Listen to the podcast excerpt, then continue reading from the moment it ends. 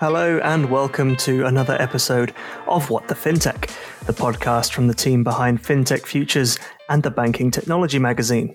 I'm Alex Hamilton, Deputy Editor at FinTech Futures, and joining me this week are Sharon Kimathi, my editor at FinTech Futures. Hey! And Nina Mohanty, who wears two hats with, uh, with business development at Klarna and as co host for the Breaking Banks podcast. Hello, lovely to be with you today. Lovely to have you on. Uh, the topic for today's podcast revolves around financial inclusion in 2020, something we've been covering extensively on both FinTech Futures and in the Banking Technology magazine throughout the year, but especially in October. Uh, before we get there, though, we're going to chat about some big news, uh, big numbers in news this week. Uh, as we always do, the past week we've looked at the news available and seen which big numbers are out there that have caught our eye. Uh, Nina, you're our guest, so you get to be up first. What's uh, what's your news and numbers story? So my news and numbers story is 12 million UK adults have now been classified as low financial resilience as of July, according to the Financial Conduct Authority. Uh, and that is just, wow, that rocks me to my core quite a bit. I, I think about well, especially since today we're speaking about financial inclusion, where we were before this year and the need to serve the underbanked and, and low income. But after coronavirus and what is going to be undoubtedly a rough winter, that really worries me as to what recovery will look like more broadly on a macro perspective, but also for just individuals and families. Um, so really, really sad to see that actually today. Yeah, I do think it's it's quite saddening to see how many people are struggling financially from the effects of the coronavirus pandemic. And it's not only just these 12 million people, but also the financial victims of this pandemic could end up seeing their credit scores suffering for up to six years. So that's according to the independent credit broker Totally Money. Um, so they issued a report that um, just came out this week. Um, pretty much off the back of the fact that the UK is currently on its way to seize its blanket protections on the 31st of October, so that's this week. Um, and it's going to see more than a quarter of a million people move from their payment holidays to repayment plans. Um, and it also coincides with the stoppage of the government's furlough scheme, which will be replaced by the jobs support scheme. And that's also uh, come under scrutiny because the incomes remain considerably low um, on that scheme. So now lenders are contacting 323,000 borrowers next month as protections will stop on mortgages, credit cards, and loans. So late payments and defaults will remain on credit files for six years, which I genuinely didn't know. Um, and it's going to make it super hard for people to get accepted for mortgages and credit cards, mobile phone contracts, even paying utility bills by their direct debit.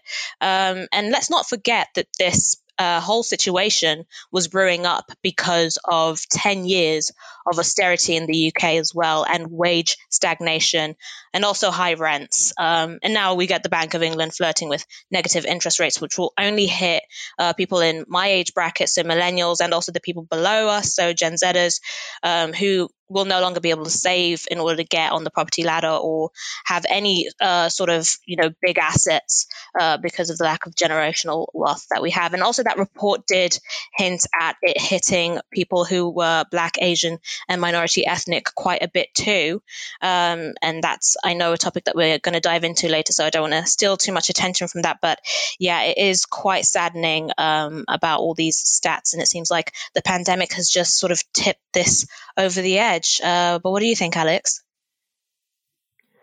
Yeah, it's it's definitely one of those stories that you you see coming in the news, but it's one that you never really want to see. Um, I think the onus is, without wanting to turn this into a podcast about the government, the onus is on the government to uh, try and sort of mit- mitigate that that damage. But the the focus is also on the financial industry, and I think for for my for my money uh, now more than ever is a time where uh, companies in the financial technology space can step forward to help these people out. Uh, in our report, uh, we had something from Anish Varma from UK uh, credit reference agency AIR, who said that uh, uh, it's there are problems for lenders because the effect of it on borrowers is unpredictable. Um, there'll be people falling into financial difficulty. Uh, the way they assess whether people are creditworthy is difficult because of the, the change in circumstances, and traditional data sources aren't dynamic enough. Uh, and but uh, if, if there's anything that some uh, companies in the sector have shown, it's that uh, traditional sources of data don't have to be the way you can judge loans or the way you can help people who need access to money and have the ability to pay back those loans, especially. Uh, and I think it'll be on the FCA as well to uh, really turn around and help out the consumer in this because it's uh, it called for firms to be flexible and offer, uh, and I quote, a full range of shorter and longer term options, uh, which could include suspending, reducing, waiving, or cancelling interest charges. But I, I think it really comes down on, on, two parts for me that regulators need to ensure that, that lenders don't uh, essentially just accept defaults uh, and sort of just chalk it up as a loss and try and help the people that they have been lending money to. And also, I think it's down to uh, the lenders themselves to sort of uh, find new ways to, to help people out. Unfortunately, for everyone who was hoping that I wouldn't bring another regulatory news story, uh, they should probably just mute their podcasting service of choice now. Um, my number is 11.39 billion. Uh, that is the total amount of fines paid by banks globally so far in 2020. Uh, however, there's another number in there, which is 8 billion, which is the number contributed, if you want to use the word contributed, by US banks Goldman Sachs, Wells Fargo, and JP Morgan. Uh, now, of the three, Goldman is still feeling uh, the after effects of the 1MDB scandal. Uh, it paid nearly four billion early this year to finally end the probe into its dealings in Malaysia from back in 2015. Uh, US officials called its role in that a massive corruption scheme. And that's a quote from them and not me, so don't come after me, Goldman. Wells Fargo settled on a $3 billion fine for its fake account scandal, which lasted from 2002 to 2016, and JP Morgan copped a nearly $1 billion fine in September for rigging markets between 2008 and 2016. Now, if you're wondering who rounded out the top 10, uh, there's Westpac, Westpac, Bank Hapoalim, Swedbank, Citigroup, Deutsche Bank, Scotiabank, and TD Bank. Uh, now, I know last week we spoke in length about the size and necessity of anti money laundering fines and where they should be levied. Um, but what kind of strikes me about the huge ones received by those those three US banks there is the one, the length of time they usually refer to, uh, you know, 14 years for one, eight years for the other, and the length of time it's taken to process and then find these major banks. And it's set me wondering um, just what banks may be fined for in the future for transgressions during, as we've just spoken about, the COVID 19 pandemic. Uh, we've already reported on at FinTech Futures about JP Morgan having to fire and censor employees for creating fake customer accounts to receive uh, business relief funds. And uh, when I spoke about the, uh, when we reported about the missing um, uh, furlough payments in the UK, especially as well, there was a, a, propensity for fraud there and where things might go wrong. So uh, it got me to thinking where maybe in five to 10 years' time, we'll be looking at a, a table of fines due to just the coronavirus pandemic. But um, what do you think, Sharon? Yeah, we do love speaking about um, anti money laundering on this podcast, that's for sure. Um, we talked about this with Tudor as well from Typing DNA in our last podcast um, about AML and compliance breaches. Um, and these are serious concerns that the industry, I think, should be taking a little bit more seriously, not just with the fines, um, but the International Consortium of Investigative Journalists, the ICIJ, um, who are known for the FinCEN files leaks alongside BuzzFeed, they pointed out to six money laundering reforms that experts say need to happen right now. So, number one was end too big to fail for US banks and bankers, tighten suspicious transaction reporting requirements, empower bank compliance officers, which is a big deal because um, from my own experience, I know that was something that was quite hard to do when you are talking with sales and traders and they just want to get the deal done. But there's so many checks that you need to do. And if you don't do them, then you'll end up being liable. But they often do just take the brunt of it. They take a lot of flack. So I think empowering compliance officers with a lot of safeguards and protection would be good. And also whistleblowing, I think, would be uh, so, some good protections need to put in place. But aside from that, they also had end tax havens in America. So they have such as Delaware, Wyoming, South Dakota. Um, they have easier abuses um, with tax havens uh, as much as places in the Caribbean like the Bahamas, Bermuda, or the BVI. Um, and another one was close the United Kingdom's giant secrecy loophole. So apparently, here in the UK, it's a hotbed of money launderers. So there's one estimate where it had more than 90 billion in dirty money being laundered each year through the city of London. So, you know, we're not a, a, exactly a, a pillar of you know, doing things well here as well financially. It's something that we need to clean up. And and also, the last suggestion was to harmonize Europe's primary responsibility for supervising and enforcing these anti money laundering laws. Um, Nina, I can see you are keen to go. Uh, what do you think about this? Well, I just think it's it's really interesting that you know every report that gets written, every write up, every white paper, there are these actionable items and yet we rarely ever see them put into place. Everyone says, hey, we should do something about that. And then we rarely ever actually do that. One thing, though, that you mentioned was um, I'm, I'm, laughing because I'm the type of person who would do this. I sat down uh, with BBC Panorama and watched the, the little mini documentary, the episode on the FinCEN files. Um, and I was shocked. I mean, I work in fintech. I'm I'm surrounded by bankers all the time and people who work in financial services. And I kind of knew that this there was probably a money laundering problem in the city, but wow, I had not appreciated to what degree. Um, and also just great shots of of the host kind of biking around an empty Canary Wharf are very much worth that 30 minutes of your time. Guess we can hop on to, to my story. Absolutely. Yeah, go for it. All right. Well, I've got a bit of positive news amid all this um, sadness. Uh, so there's $48 billion, and that's the total remittance to sub Saharan Africa last year, according to the World Bank. Um, the coronavirus pandemic is actually fueling a boom for African focused money transfer companies.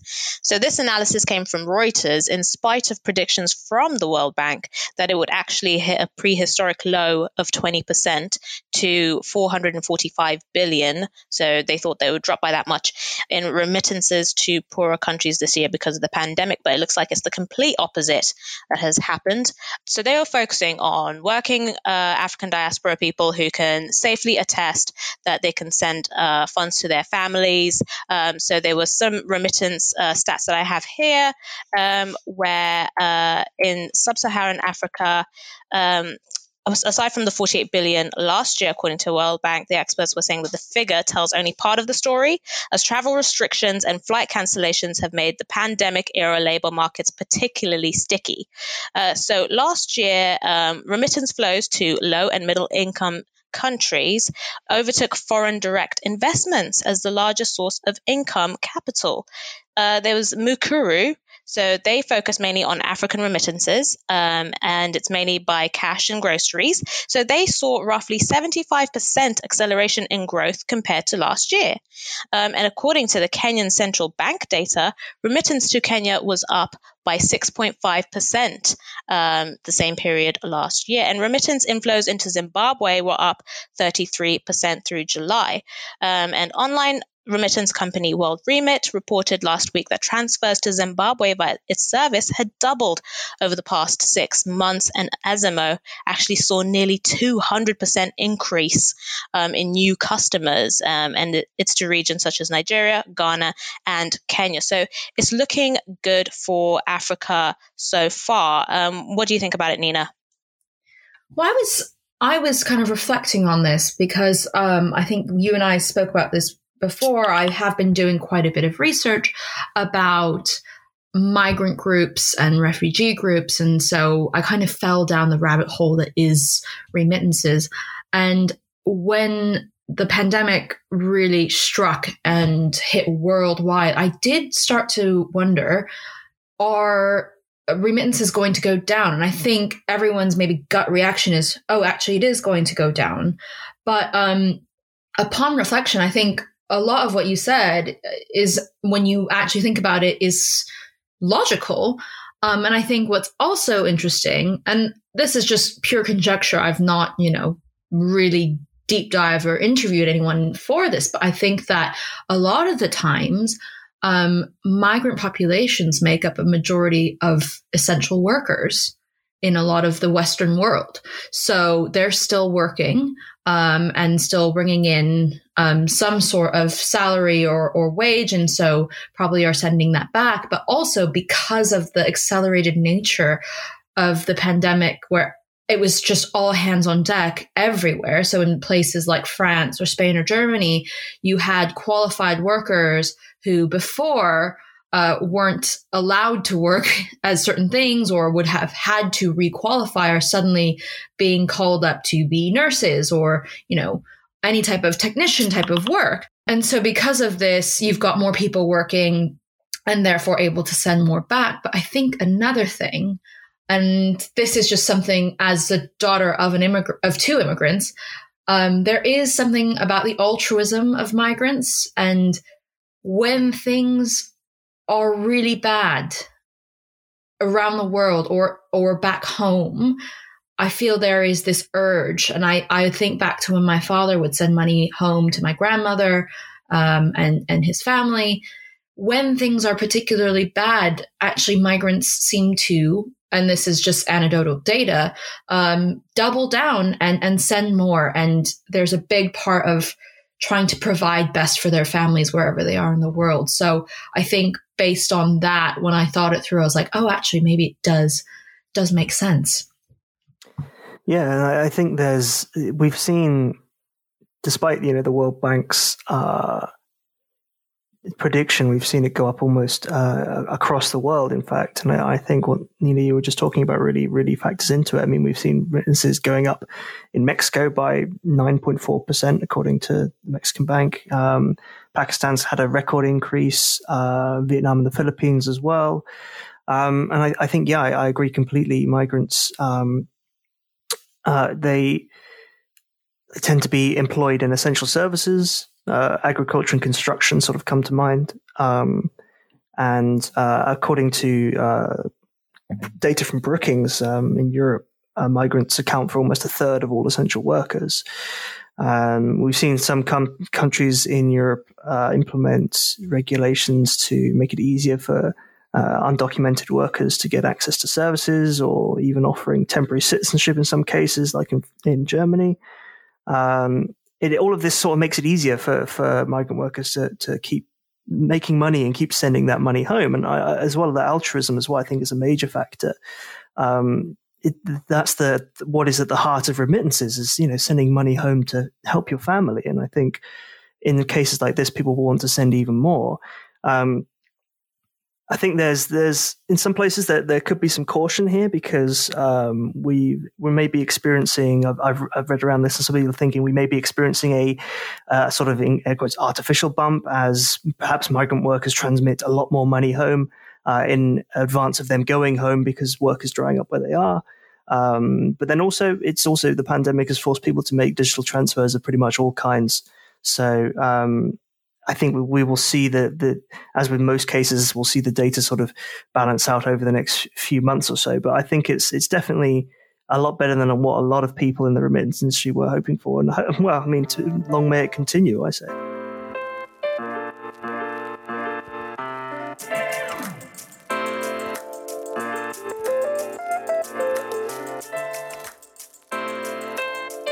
Now we move into part two of the pod. This is where we open up the discussion on a specific industry topic or theme. Uh, as we mentioned at the top, we're going to be talking about financial inclusion in the industry in 2020. What's going well, what's going poorly, and whether the figures being thrown about by some banks are just PR. Before that, however, uh, I'm going to give Nina some time to talk about those two hats I mentioned she wears earlier, Klarna and Breaking Banks. So, uh, Nina, why don't you introduce both of those roles and yourself a little bit?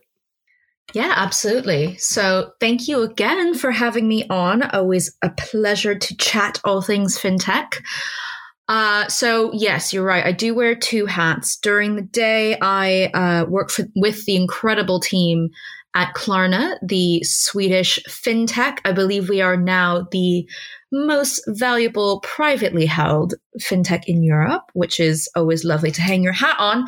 Um, so love working with such an innovative team and really devoted towards making payments and shopping smooth with three O's. Um, and then at night, I moonlight as a co-host for the Breaking Banks Europe podcast.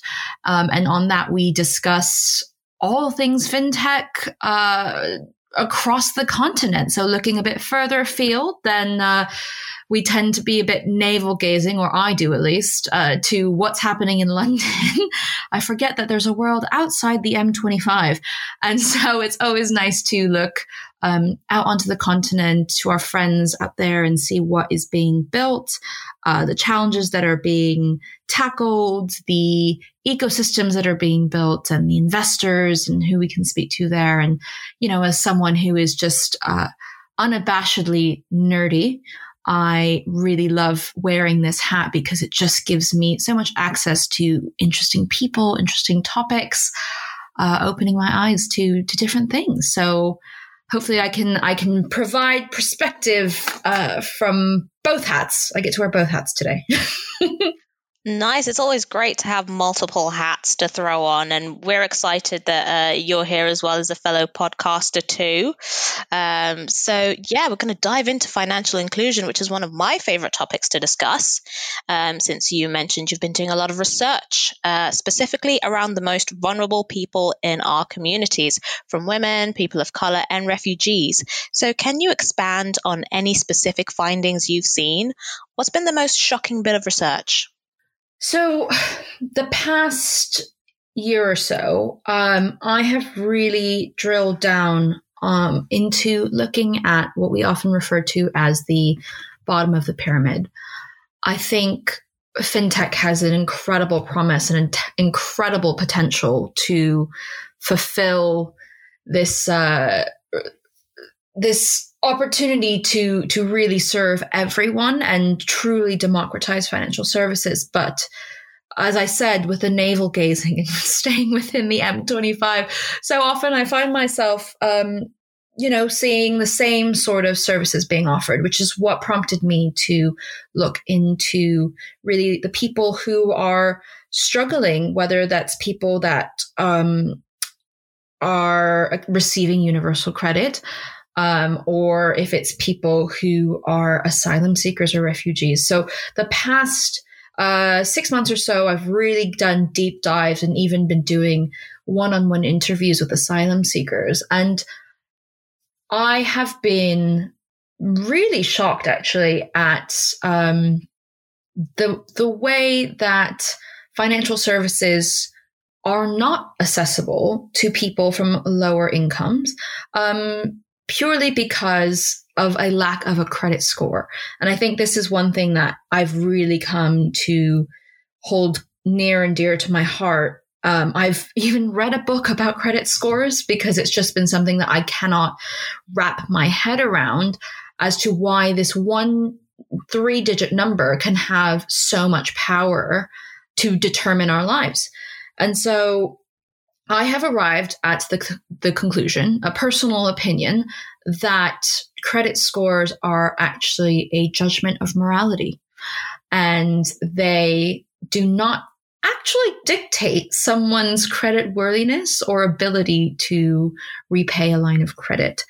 Um, the reason this is all super important is because, you know, we, we love to point fingers at payday loans, um, these super high interest loans that are being given out. But then we look around and we don't really see other options for people who are low income, who maybe have a credit score, but it might be what is considered a poor credit score, or those who don't have a credit score. And this could be even people who are just young people who, you know, the paradox of credit scoring is like you've got to open up a line of credit in order to actually start building a credit score. But how do you get a line of credit without having the credit score? It's a chicken and the egg type of situation. Um, so I've been doing a lot of research on that. And it's what's really interesting to me, especially with asylum seekers, refugees, migrant populations in general, is um, the idea of a credit score is very Western. Uh, it's you know we we say sometimes the U.S. sneezes and the UK catches a cold. I think the biggest markets for credit rating agencies are very much the U.S., where we are a very credit dependent country and market, uh, but increasingly so in the UK. And when I speak to asylum seekers or refugees, they just have no idea what I mean when I say credit score. And that's something that I've come up across, uh, come across so many times now. And obviously, this kind of ties into what we were talking about earlier in terms of um, financial literacy. They're just, it's just so frustrating sometimes because for them to not know what it is and not understand how it's calculated. And let's be honest, how many people that you pluck off the street would be able to tell you exactly how a credit score is calculated?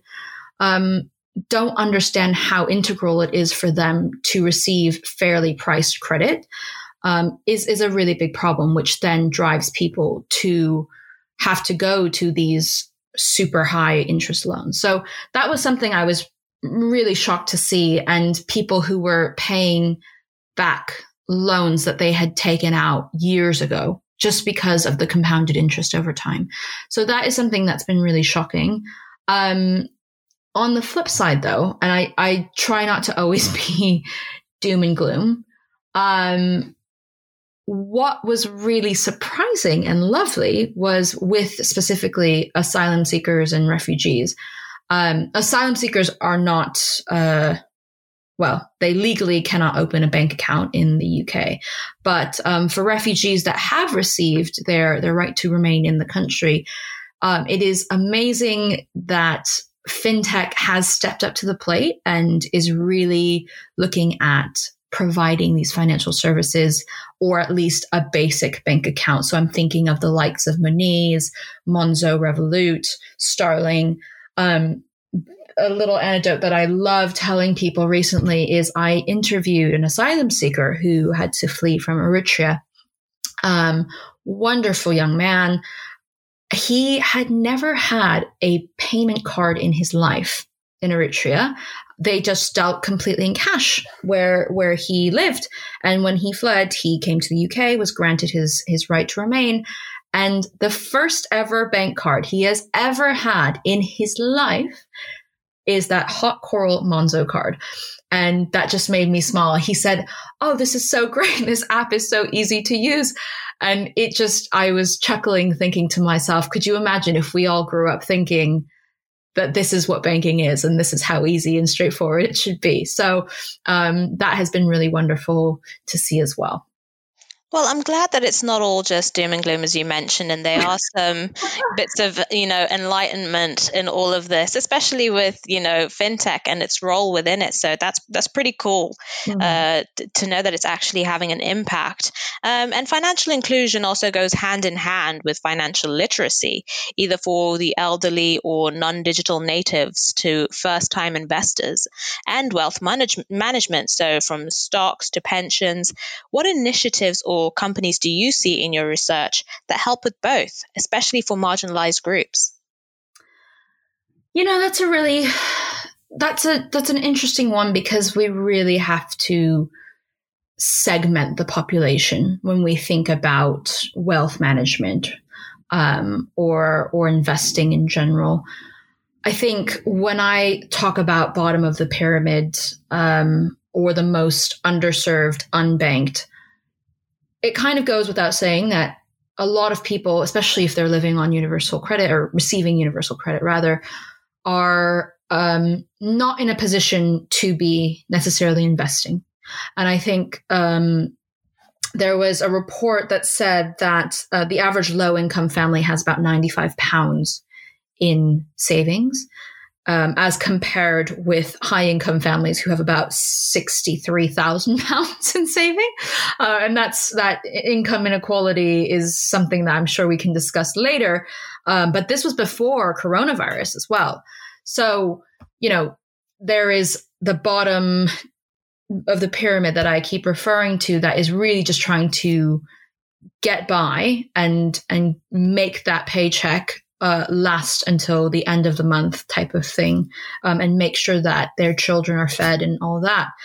I think what has been really interesting to see um, is initiatives to court a different demographic. Um, and specifically, this is speaking about women. So, what I have loved seeing as a woman is that there seems to be a shift, and I can't pinpoint exactly when it started to happen. I like to think there was the wind started changing, you know, when Ellevest in the States was launched and, and when Anne um, over at Starling, they launched a great campaign um, called Make Money Equal that was really highlighting the way that women are spoken to about money and how it is so different to the way that men are spoken to about money. And um, with women, it's always, we're always being encouraged to kind of like splurge or like treat yourself or like, um, guilty pleasures, that sort of language. Whereas men are often targeted for things like even even buying a high end watch is referred to as an investment, right? Uh, and so this was a really interesting campaign that they did, and they pulled together some research on that while at Starling. But it seems like you know that was a few years ago. Since then, there has been this shift where a lot of asset managers have realized, oh, wait, actually, we've got half the population that also have some money. Maybe we should start chatting to them. Um, and I have loved seeing um, lots of women kind of step up to the plate, whether they are um, doing so in actual like fintech world and building things like um, Romi Savova over at PensionBee or Anne, of course, um, but also just women adding their own flair to it, where we see the rise of the money blogger. Um, and, and, I'm sure you've you've seen a bunch of those as well. You've got um, Alice Tapper at um, Go Fund Yourself. You've got Clare Seal of of My Frugal Year, um, Emilie Bellet of Vestpod, and it's been really refreshing to see women just talk about money and talk about the debt that they have and how they're paying it down. And that's Clare's whole thing at My Frugal Year is just like paying down this debt that she had accumulated. Um, Emilie has done a wonderful job of of bringing together resources for women to just talk about investing and making a plan. It's really interesting because um, I'm quite civically active for those that know me. um, and with the US election just coming up next week, you know, everyone just talks about make a plan, make a plan, make a plan. And it is true that when you make a plan, you are more likely to actually do something, uh, which is why, you know, all these um, political operatives and, and campaigns are always encouraging people to make a voting plan Similarly, I have loved seeing people say, make, make an investment plan, make a savings plan. Um, I've even seen like just not money bloggers, but influencers just say this is just talk very openly about money, how much they make, how they pay down their debt, how they invest. Um, I love as well that and I can be critical of them sometimes, but I'm going to be fair to them today. And, you know, Moneyfarm Nutmeg, Wealthify, Wealthsimple um, here in the UK have done a really great job of making investment accessible um, for people at a much lower amount than it typically would uh, would cost someone to get into the markets. And I think this is really important because you know stereotypically but just we it also shows in the data that women tend to be more risk averse and so a big part of of investment is just that you are taking on risk and so a lot of times people are so worried like oh my gosh if i put if I've managed to save up 10 grand and that's taken me a few years to do so, the idea of putting it into the markets when it could all go away is something that really scares people. Um, so I love seeing the combination of the accessibility to maybe put in less, um, but then have this combination of of social media or influencers or bloggers kind of say, you know, take that first step, get into it, um, and and also always promoting this idea that you are investing for long term returns. Um, Emilie talks about this a lot over at VestPod. She's constantly saying, like, uh, even Warren Buffett says that the best thing for an investment is time and just leaving that money in there to sit there and just be patient. And I think I saw recently there was a study that showed that um, people that uh, try to time the market, you know, and like pull things out, move things around, end up losing 3% um, more than someone who would just let it sit there. And so I think that's really interesting. So all of these things coupled together have uh, from very strange places because you have like the actual fintech world stepping up to the plate and saying we're going to make investment more accessible. But then you know, influencers or bloggers using their blogs, using Instagram, using Twitter to get out this um, this topic of just talking about money is really wonderful. And so for those that are in that privileged class where we do have money at the end of the month, where we are able to save, where we do have enough to put into investment, I've been really pleased to see this um, across the board in the UK. Yeah, and previously on the podcast, we were talking about women and women who've been hit super hard by the coronavirus because of the the furloughs, childcare maintenance, um, mm-hmm. especially when schools are off during the outbreaks or lockdowns, or you know just because they're they're off, like we're going to be having next term as well. Um, their break and I think it's this week or the following week. So they're being super hit by all these different factors and they also get hit by redundancies too. So what long lasting effects do you think the coronavirus crisis has on women's careers and what can women do to better protect themselves financially in this crisis? Is it an individual initiative or something that should be top down, so government and regulatory led? Yeah, I mean, I think about this every single day. Um, and I, I mean, I am a single childless woman, you know, who is extremely privileged. I still have my job. Um, and I, I am struggling during this time. And so thinking about people who are parents, um, people who you know, with, with the the back and forth about whether schools should open or not, and it's half term right now, and all of this swirling around, it really, and just the thought of you know taking on the emotional labor of a family or a household, and also the caring duties for children. And there was a, I think it was on the Guardian where they were saying like, even if you know a father in a in a heterosexual family is very involved, children tend to default to go to a particular parent, and that particular parent usually is the mother. So, whose Zoom calls are going to be interrupted the most? Probably mummies. Um, and so, I think about this, and my biggest concern is definitely the fact that a lot of women are having to step back because it is just overwhelming. And it's usually the person who is being paid the less, uh, the blah, being paid the least, um, who has to step back from from their work, um, and that makes sense from a financial standpoint. You know, if your spouse uh, or partner is making more and you know you have other things that need to be done then it kind of makes sense in that way. But because of that i really worry uh, uh people even stepping back doing part-time work. Um, and actually you know they say they're doing part-time work but i still see them online at you know 10 p.m uh, still clacking away or on days when they're not meant to be working. It does really worry me because um, when you're not at the table, you're not learning, you're not growing.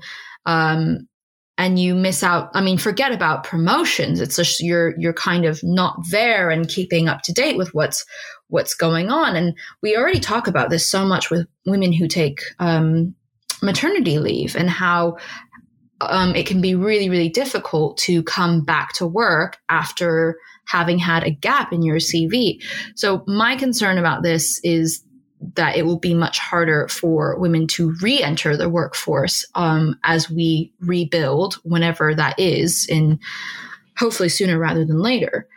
I think in terms of protecting themselves financially i mean i find myself hoarding. I feel like um like a hamster. Did you ever have a hamster as a kid? Like that was my first ever pet. Um i had a little hamster and he was just a he was such a cheeky little bugger. And you know they they do this all of them. They will um he loved yogurt chips. So we'd feed him yogurt chips and he would just stuff them into his mouth. Um, and so his little cheeks would be so puffed out with yogurt chips inside. Uh, actually when when he died we found him with his mouth stuffed full of yogurt chips. And i feel like this little hamster right now because i am squirreling away money left, right, and center trying to save as much as I can. Um, and I'm lucky, right? I'm still very privileged that I'm working full time and um, not going out as much, not paying for travel, um, not really doing anything. So I am able to put away more money. But I, I find myself like obsessively checking my savings account every single day, multiple times a day. I'm looking at it. I'm, and I find myself being quite, um, I was never anyone who would look at my investment apps. Like I've got a Robinhood in the States and my Ellevest account in the States. And I find myself checking it all the time and like actually watching it go up and down. And that, that has, that has added additional stress to my life. Um, because when you see it, you know, go down, all of a sudden you start to panic. I think there, there will need to be um, some sort of government led initiative because there's only so much that you can do as an individual. Um, and unfortunately, I mean, you know, this is not a government bashing podcast or anything, but I think we've seen that the government has been a bit short sighted when it comes to women. Um, and serving the women in the population. Um, we saw that with, you know, men were allowed to go get their beards cut, but women couldn't have their eyebrows done or whatever, their hair done, that sort of thing. Um, I I worry that with this government that it's not really being taken into account um, that the strain that this is having on the female workforce. I hope though that looking at the numbers, they will they will be pragmatic about it because the numbers do show that when women are in the workforce. It's just better for, in in general for our overall economy. So my hope is that there will be some sort of government led initiative, whether that's stimulus or otherwise, uh, to help women that have been put out of work. Yeah, and what and and that's so true. I mean, I, I, can't relate too much with a with a hamster, as I was more of a, a feline pet uh, from childhood, and even today, as I am panicking that my cat is going to loudly wake up and meow at me. um, but on to our final question: What can the financial services industry do to foster a sense of trust and see more people of color and women and other marginalized groups investing more? I mean, I've seen bank after bank pledging money towards now narrowing the racial wealth gap. But mm-hmm. do you mm-hmm. think it's all just PR? Can it be achievable? Can we actually have a financial wealth gap narrowed down? This is such a tough one because I I am a hopeless romantic Sharon. I am a hopeless romantic, and I I want to see the best in everyone. Mm. Um, and uh, as I'm sure you're very aware, and we've discussed, you know, the Black Lives Matter movement has been so dear to my heart and so important to me. And I have seen so many pledges, and not just from banks, right? You've got like skincare companies coming out saying Black Lives Matter, and that's mm. wonderful. Um, but actually putting your money where Is that right? What's the idiom? Put your money where your mouth is. Yeah. Yeah. Sorry, English isn't my first language. Um, but that the the execution part is kind of what worries me, and I think. I think what's interesting, and so I was chatting with with my pal, uh, my dear friend Harry Ulner, um, about this, and she made a really, really great point, which was that in the previous crash, um, the big one, ten years ago, the banks were the villains right? They were up to no good. They got they got themselves into a bit of trouble, and so there was a lot of trust eroded off the back of that. This time around, with coronavirus, this is this is a biological thing, right? This is a virus. This is not the fault of you know any one bank. It's it's not Barclays' fault. They're not sitting in Canary Wharf laughing at all of us.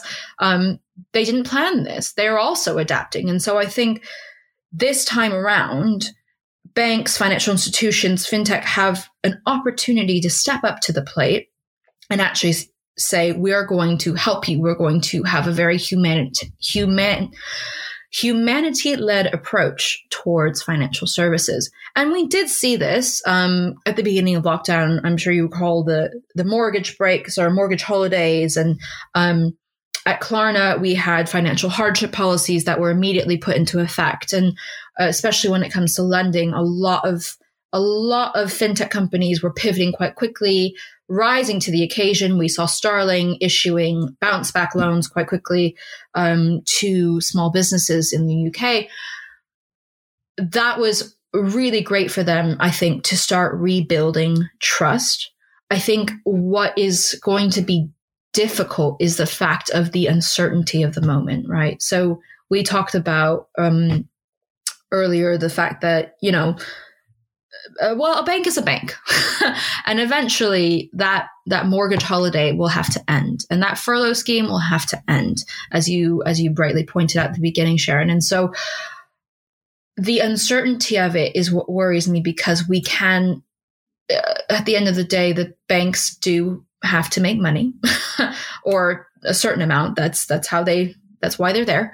Um, and so it will be interesting to see how long they can be humanity led. Um, and for the investment platforms, how long they can get people to have faith and keep their money in their accounts under management uh, before panicking, you know. So long term, that's kind of well that's a short term. Longer term looking at things like the racial wealth gap um, and i just to plug it because it's it's an incredibly well researched uh, piece of work. The runnymede trust uh, earlier this year released a report called the color of money um, which also had just really shocking uh, findings like the fact that Bangladeshi or Black African families in the UK have 10 times less wealth than the average white British family. All these things came to light. And actually, as I said before in the beginning, when we were talking about AML, this report actually does have actionable items um, where it says, do this, don't do this, that sort of thing.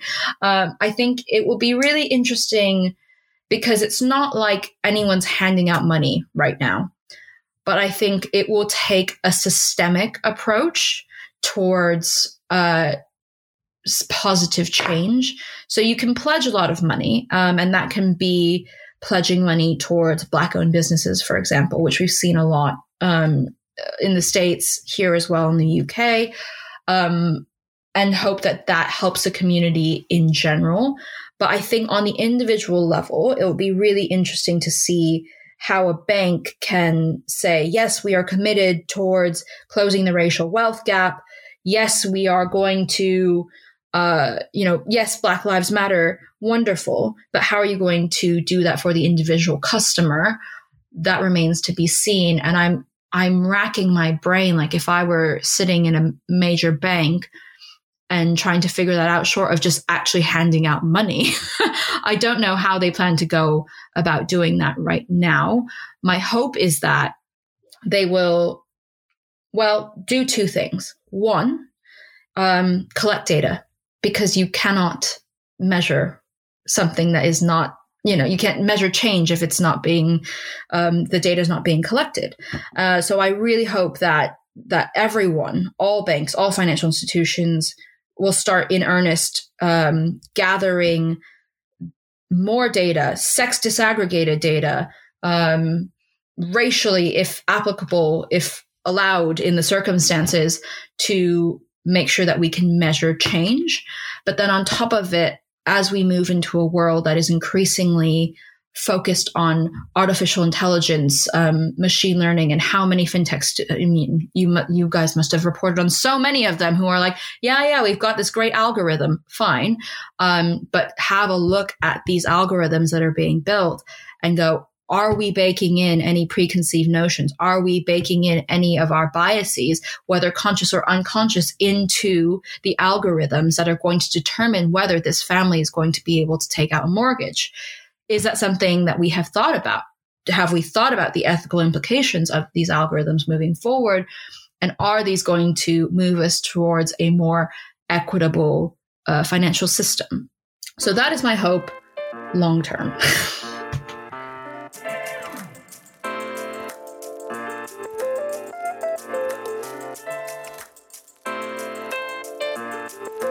So we have reached part three of the show, and that means it's time for the FinTech Jail. Uh, Nina is going to submit an industry buzzword, phrase, or term to Sharon and I, and then we will decide whether it should be locked away for good as we mentioned last week and keep mentioning, not everything is final in the fintech jail. Uh, according to last week, we apparently operate a string of institutions from Open Gate to Triple Max.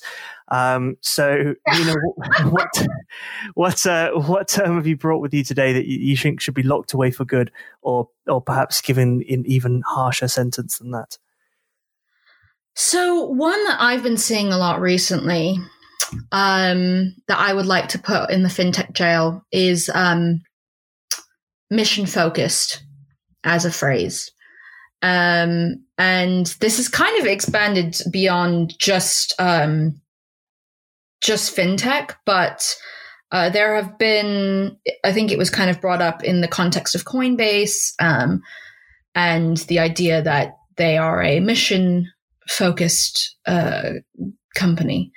And the reason I want it to be locked away in fintech jail is because um, Am I allowed to swear on this podcast? um, say so. We're not. We're not my, particularly my, child friendly. It's it's fine. I mean, unless there is a very fintech and enthusiastic child out there, in which case, hello. um, yeah, cover your ears. No, I mean, yes, mission focused. No shit, Sherlock. We're all mission focused. It's it's kind of like when I, I when people say, yes, we're a financial services firm and we use tech, and you're like, right, yeah, but it's written on the tin. Um, every company has a mission, has a vision, and is executing and focused on that. And so I really don't like um, the way that it's been used um, and co opted and the, the political debate around it. I think that um, every every company in every company, even if you're like McVitie's, you're mission focused. You're making the best biscuits in the world, right? Like that's your mission. Um, everyone's mission focused. So I would, I personally would like to lock that one away, please. I, I think. Uh, I mean, I just want to first say other biscuits are available. There um, are, there are, and I, think McVitie's are the best in the world. It just McVitie's. If you want to hit us up, let us know. Uh, hello. yeah, uh, I, well, I mean, yeah, mission focused. I mean, personally, I don't think I've come across it that often, but then I, I, I probably run in different circles. But I mean, it sort of brings me back to my my days at secondary school at GCSE when the first thing we did for our coursework was defining a mission statement for our imaginary business. Okay. So, you know, if I was doing it at age 15 when I was, uh, you know, a roiling mass of, um, you know, teenage angst, then I'm sure you know most companies will probably have their own mission mission focused uh, mission statement or whatever. Uh, so I mean, for me, I mean, yeah, I don't see any reason why not. What about you, Sharon? Wow, when you were 15, huh? They were really getting you workplace ready. they were not wasting any I, time. I, got, I just, just for clarity, just for clarity, I got a D in, in that. So I wasn't exactly great. This is why, this is why I'm a journalist and not a founder. Oh, your mission statement. What was it? Like, I don't know, I just had to have wanted, a mission. I wanted to make a record store, and I didn't. I, I just didn't go very well. Oh, that's okay. You know what? You're here. You're technically doing something records based. You know, I mean, podcasting and journalism. That that's a record right there in some sense. So it's it's cool for you. I'm gonna go with yes. We can put this in the jail. I mean, I do not come across it like every day or all of the time.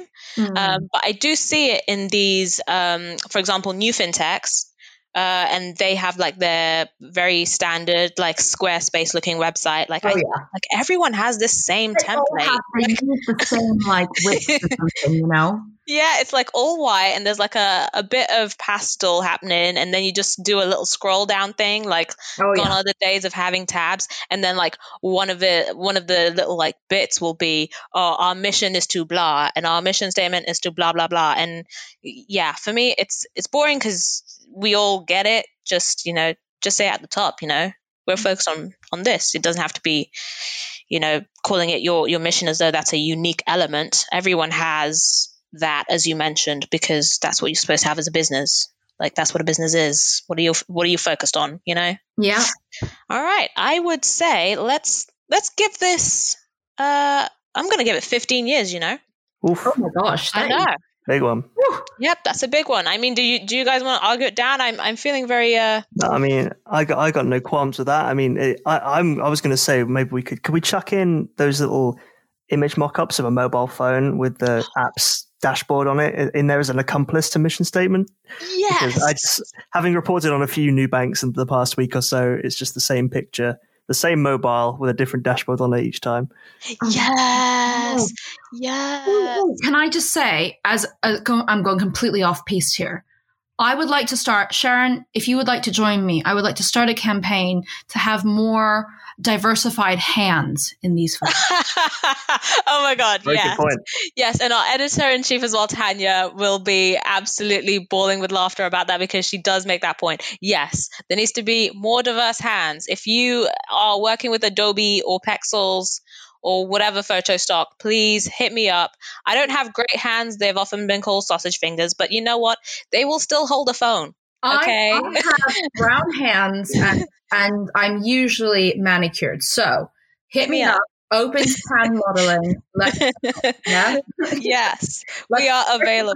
Hands. Oh my god, that could be our side hustle. We could have a whole thing of like side hustle hands. I love it. Hands for supplies, like like Joey from Friends. yes, exactly. Hand models, love it. Sorry, I went off piece there, everyone.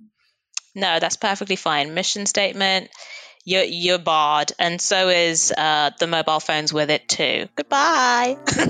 bye bye.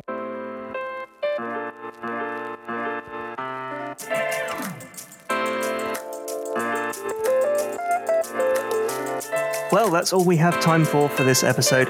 Thanks to Sharon and Nina for joining me. But before we sign off, uh, give everyone a chance to plug socials, websites, ventures, and things like that. Nina, you're our guest. Uh, what, what would you like to plug? Yeah, well, I'm I'm Nina Mohanty. You can find me uh, usually sending way too much on Twitter at Nina Mohanty. Uh, feel free to DM me if you like, and also new plug. If you are um, an angel investor, please do get in touch um, as I am working with some really wonderful women who are putting together um, a group of angel investors that are focused on investing in marginalized founders. Fantastic.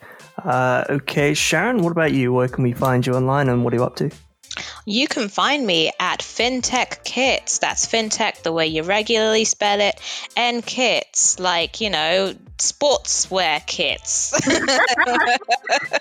Love it. and um, so yes, you can find me on there and also on LinkedIn. Um, and I think I will be posting up a recent webinar that I was involved in. So um, if you would like to see my face as well as hear my voice that you regularly hear on this podcast, then hit go and check it out. Go and check that webinar out. It's going to be on payments. So for all you Paytech fans, that's for you. You know, there you go. It's all about merchants and stuff.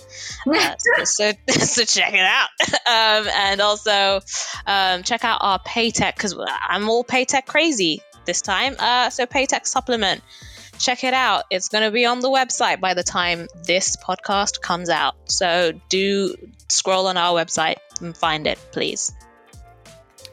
Brilliant. Uh, and you can find me on Twitter at adhamilton91 and on LinkedIn by searching my name. A couple of things uh, I probably feel obligated to plug. I was at, I did a panel at Lendit FinTech Europe, which by the time this comes out will probably be last month. So go and check that out about whether FinTech has been really disruptive or not. It was a 20 minute panel, so pretty rapid fire.